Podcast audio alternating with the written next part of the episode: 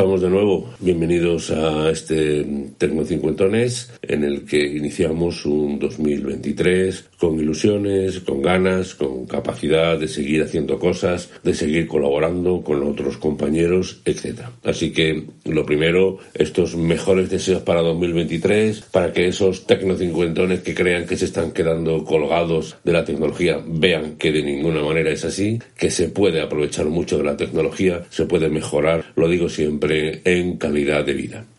Este año lo primero que quiero decirles es que debo haber sido bueno porque los Reyes me han traído un micrófono Rode NT USB, que es con el que estoy grabando este podcast. Me estoy estrenando con él. Así que juzguen ustedes si ha mejorado la audición de mi podcast o no. Yo espero que sí. Esto no es cuestión de un momento, sino de otras opciones y de ir viendo y por lo tanto espero seguir mejorando. Pero bueno, como ven ustedes, el ser bueno tiene sus compensaciones y para mí el podcast es mi entretenimiento, mi, hobby y bueno, y me agrada mejorar eh, técnicamente. Así que bienvenidos, feliz 2023, bienvenidos a Tecno Cincuentones.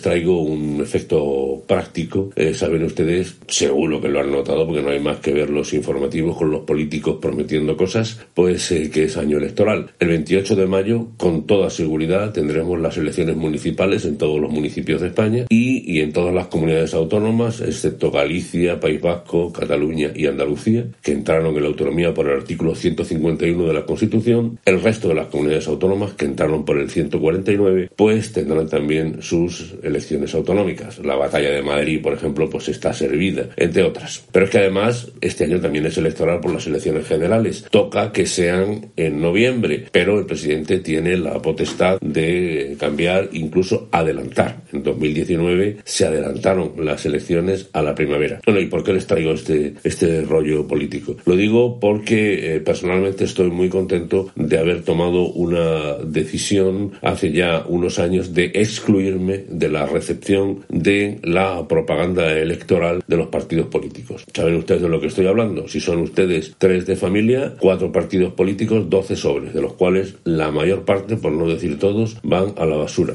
Eso es una exageración. En los tiempos en que vivimos me parece absolutamente innecesario y propios de tiempos pasados. Y esto se puede evitar.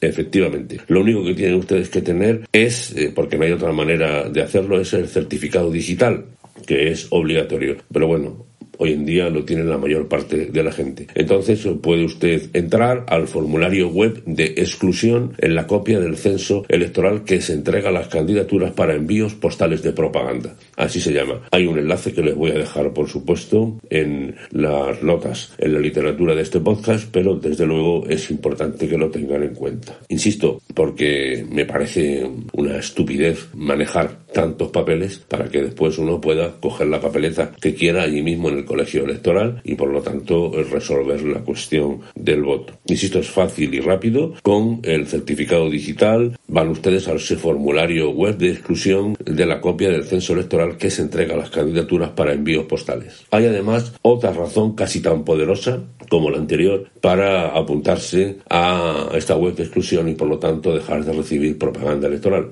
Y es que todas las formaciones políticas que se presentan a las elecciones reciben una copia del censo. Y, la, y el censo vale dinero. El conocer cuánta gente y dónde, la tal. Y al final, desgraciadamente, se ha comprobado que el censo acaba en manos comerciales y a uno empiezan a bombardearle con eh, criterios comerciales que nacen del conocimiento inicial de ese censo electoral. Es un delito, pero nos consta que se está haciendo. A veces eh, uno se da cuenta porque, por ejemplo, la dirección eh, postal que aparece en el, eh, en el censo electoral es una dirección antigua, uno ya ha cambiado, ahí no lo han cambiado, y cuando recibes una carta dirigida a esa antigua dirección significa que el origen es el censo electoral. En fin, les recomiendo que lo hagan si tienen el si tienen el certificado digital, háganlo, que es sencillo y la verdad es que eso de dejar de recibir esas montañas de papel que van insisto, el 99,99% de la basura, es un acto de modernismo y realmente eh, ojalá que las formaciones políticas se den cuenta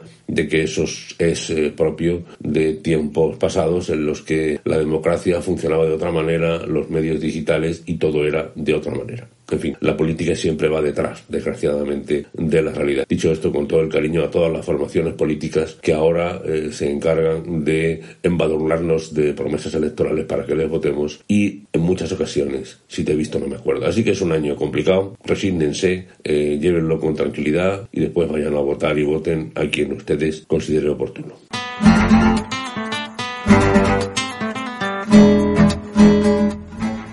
Pues ya nos vamos. Eh, soy Antonio Manfredi, ya lo saben, correo electrónico antoniomanfredi.gmail.com, en Twitter y en Telegram arroba Antonio Manfredi y en Facebook Tecno50. Ya saben ustedes que este es un podcast que está unido a las redes sospechosos habituales en la literatura de podcast. Les dejo el enlace para que escuchen otros muchos y muy buenos podcasts. Nosotros nos vemos la semana que viene. Gracias. Hasta la vista, baby.